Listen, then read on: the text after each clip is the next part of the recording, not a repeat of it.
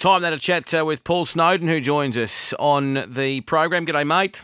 Morning. How are you, bud? I'm well, Paul. Uh, I don't. You probably don't want to go back and talk about it, but uh, gee, I thought Don should have won the Blue Diamond. Yeah, he was showing up a little bit for for quite a while throughout the straight. Um, you know, he looked a tad unlucky, so it's good to see the horse bounce back the way he did. Mm. Uh, you know, we're back in back in the game. No fault of Mark's, but I just did Mark say when he came back in? Because I was watching the overhead, he was just a little bit sort of not slow out of the gates, but he just almost needs like he, he needs time to rev up.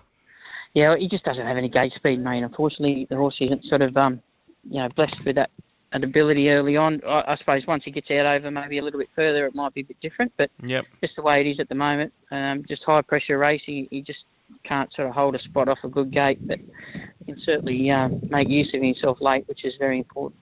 So obviously he's pulled up well, and, and with that thought process, then uh, does he? What do you do? Do you go again at twelve hundred, or do you maybe give him a little bit, couple of extra, and get him out to a fourteen or a mile?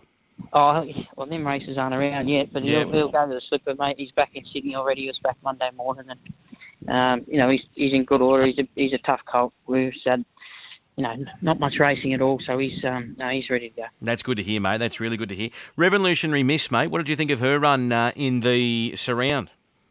Yeah, it's just look a, a tad unlucky at a, at a vital stage. Just stopped the momentum a, a fraction, but um, you know just probably cemented her place in sort of how she hit the line first up. She was unlucky and still hit the line well, and again just a little bit unlucky at a certain stage there, but still hit the line great also. So mm. she's a, she's a you know Group One place twice and narrowly just missed on both occasions. So she's definitely got got some ability, that's for sure. And a great run from She's a Belter too. I thought from getting back and hitting the line.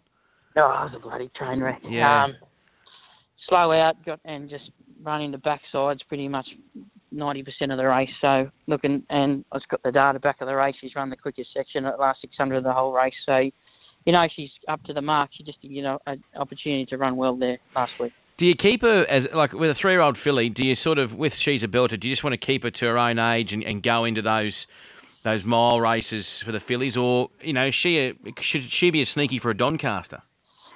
Mate, everything's on the table here. Yeah. Um, sort of didn't leave nothing sort of um, you know in stone with her this preparation. Obviously, I think the next step would be the Coolmore. She's still holds that second acceptance, which we did yesterday for the All Star Mile, and it's always weather dependent because we know she doesn't go anything worse than sort of a seven.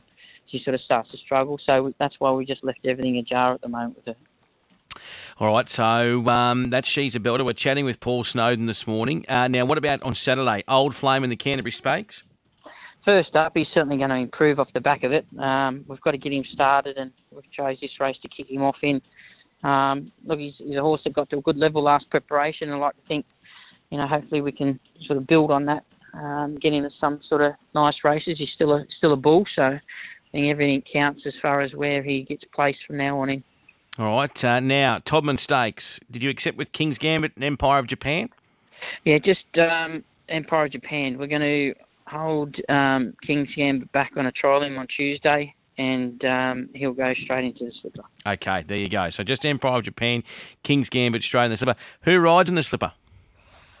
Uh, we'll work that out over the weekend, mate. Okay. We've just put um, some some calls out yesterday, and we've we've got some uh, some fish dangling. We've just got to get them to bite. Yeah, okay, I like that. I like that. Um, and isn't it good when you dangle the fish and someone says no, and then you come out and win the race, and you can just walk past them and go, "Oh well, we gave you the opportunity, son. You didn't want it." Uh, just smile. That's all. Tycoon Evie, Tycoon Evie, and the Wenona.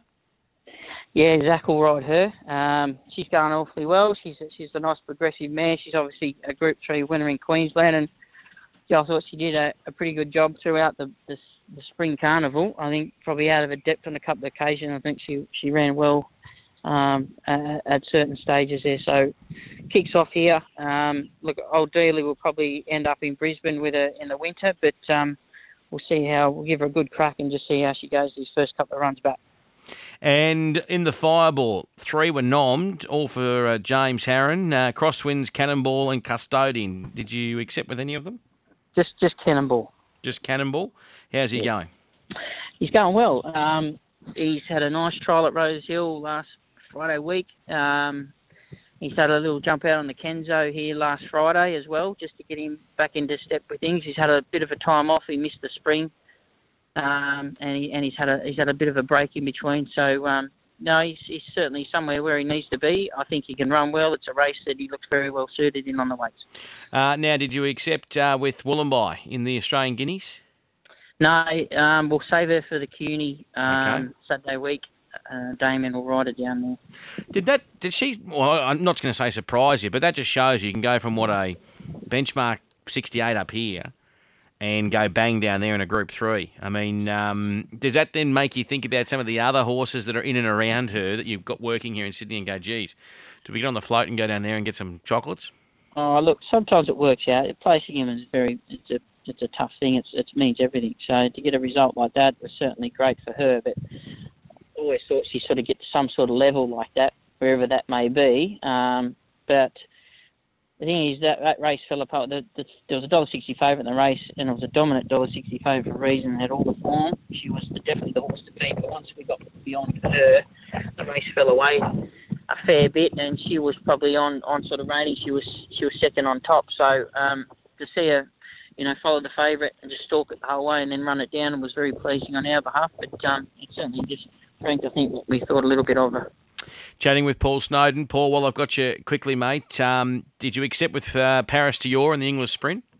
Yeah, yeah, she'll go around. Um, there's, there's quite a uh, probably three or four runners there, uh, depending if they all get runs. But um, Paris will go down there tonight. Um, take always already down there.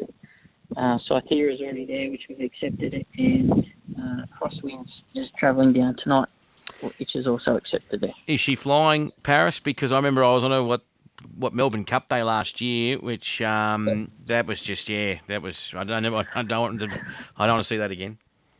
Yeah, well, sometimes there's always a method in your madness, and if you go down the straight, and it's, yep. it's gave us that already get, given us that look around down there, and she handled it quite well. She just probably got a little bit too far out of her ground, but like you said, she hit the line extremely well.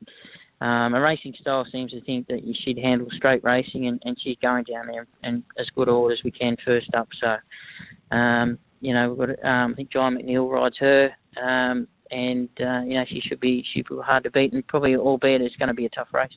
And then the farm today, mate. In the second, you've got uh, Magadan going around with Chad on board. Magadan is a nice horse. Um, he's certainly going to get out over some sort of trip and beyond what he's meeting today. Um, I thought his run uh, first up over oh, well, 1400 first up was was fine, but just had to drag right back from an awkward draw, and I think he made a, a little bit of a mid race move and, and finished off really well. So his horse is going to keep building once this, once this, he steps up in trip, but. Um, there seems to be a bit of a small number here today, so hopefully that'll suit us. Miss Hellflyer in race three? Uh, scratched last Friday night from an awkward draw I was pleased with that once we've seen how the, the night was panning out with the pattern. So she's been trialling well. Um, there's no excuses. I think she should run well today. And last but not least, uh, you've got uh, Lavisa or Lavisa in race seven. Yeah, same thing. Got dictated to by a slowly run race. Had to go a little bit too far back.